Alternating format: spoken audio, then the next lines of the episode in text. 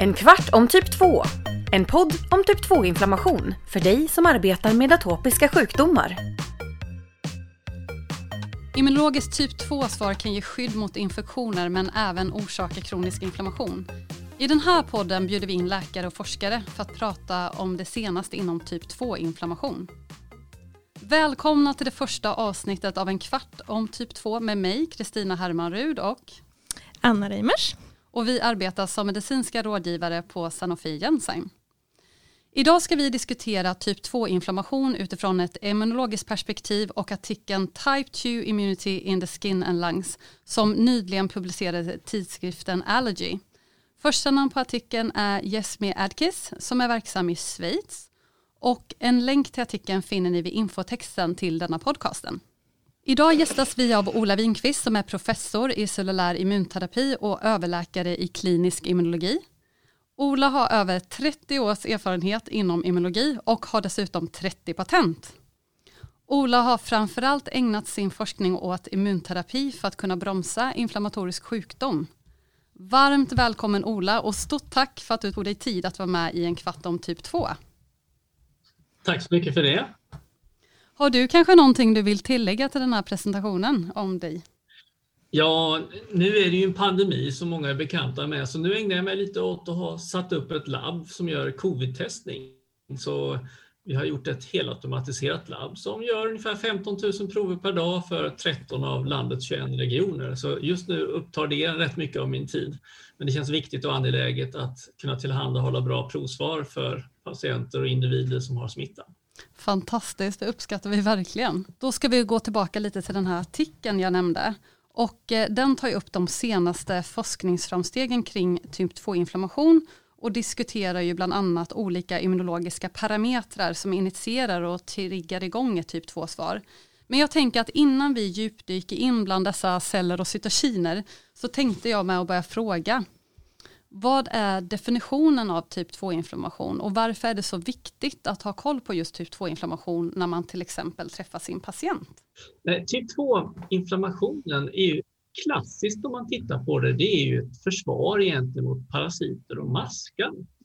Där ett antal celler jobbar med ett specifikt inriktat svar med vissa cytokiner som vi benämner eh, eh TH2-cytokiner.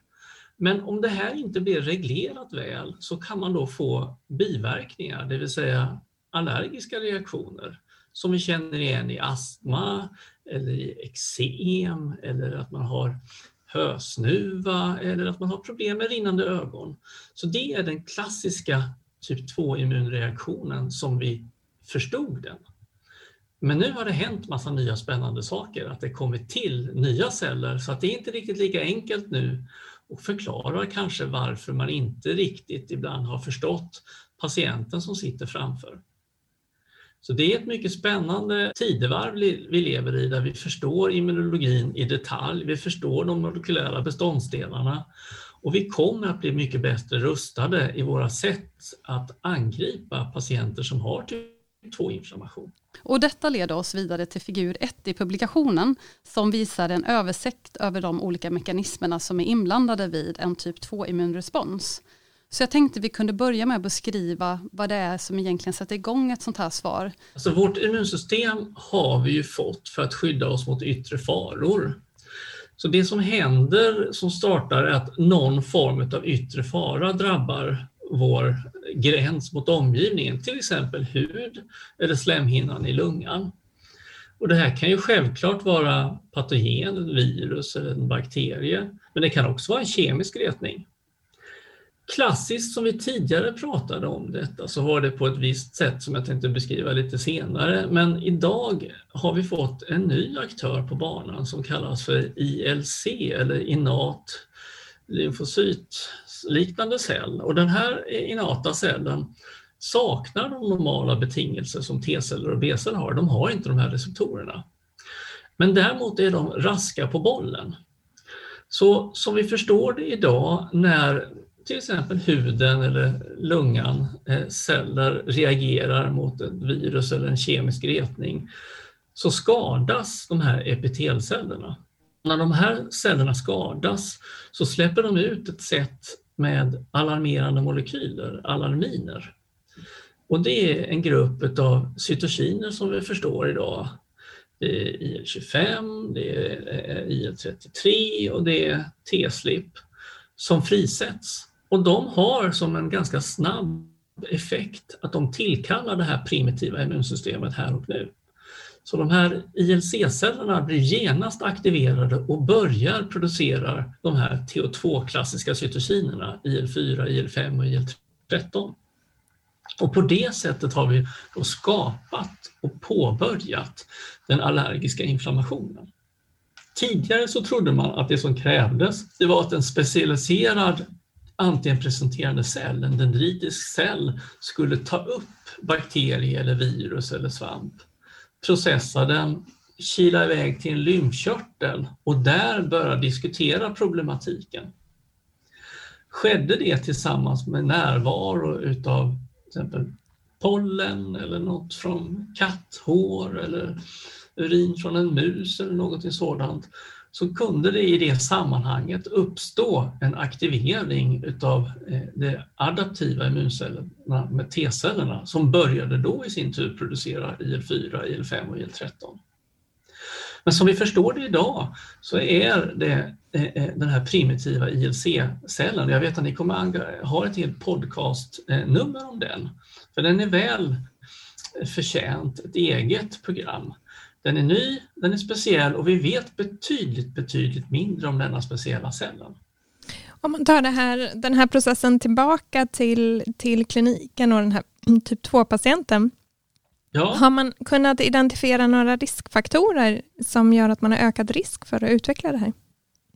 Ja, vi ser att det finns ju en ärftlig komponent förstås. Så det gör det i alla de här typerna utav sjukdomar. Eh, både autoimmunitet där man griper an sina egna, men där man har den här typen utav ökad aktivering, så är det också på något sätt en ärftlig benägenhet att man får den här typen utav förstärkt försvar. Kanske är det liksom så att man behöver ha lite otur att man har den genetiska benägenheten och vid något tillfälle så har man en infektion samtidigt som man får en bra dos med pollen.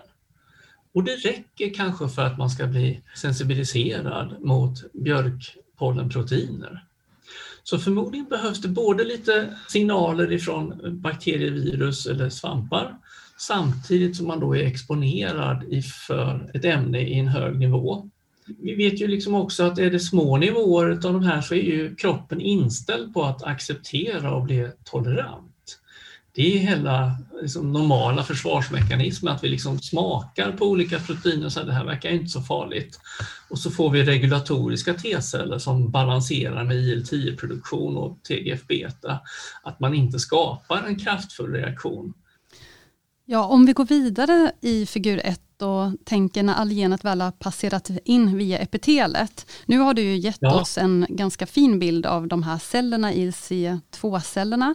Men skulle du även kunna nämna några cytokiner som är mest centrala för den här fortsatta initieringen av inflammation?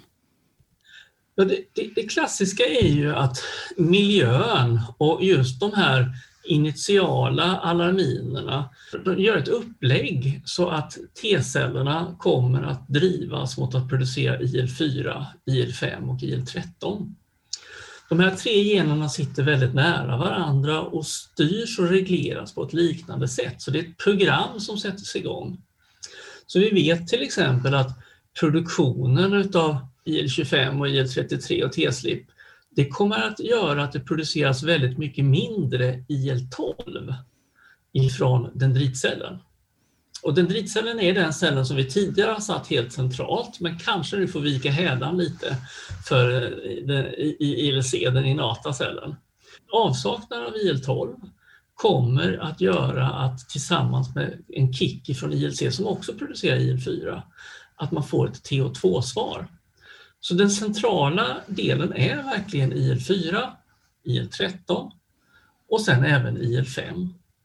Och alla de här cytokinerna har ju sin lilla egna egenhet där klassiskt så, så, så, så kopplar man ju eh, allergi med produktion av IgE, antikroppen IgE. Och orsaken varför vi producerar IgE det är beroende på att cytokinmiljö, aktiveringsinriktning utav T-hjälparceller mot TH2 gör att de hjälper B-cellerna tillsammans med dendritceller att göra valet att i den här situationen så är det att föredra att välja den tunga kedjan epsilon så att man får en IgE-molekyl.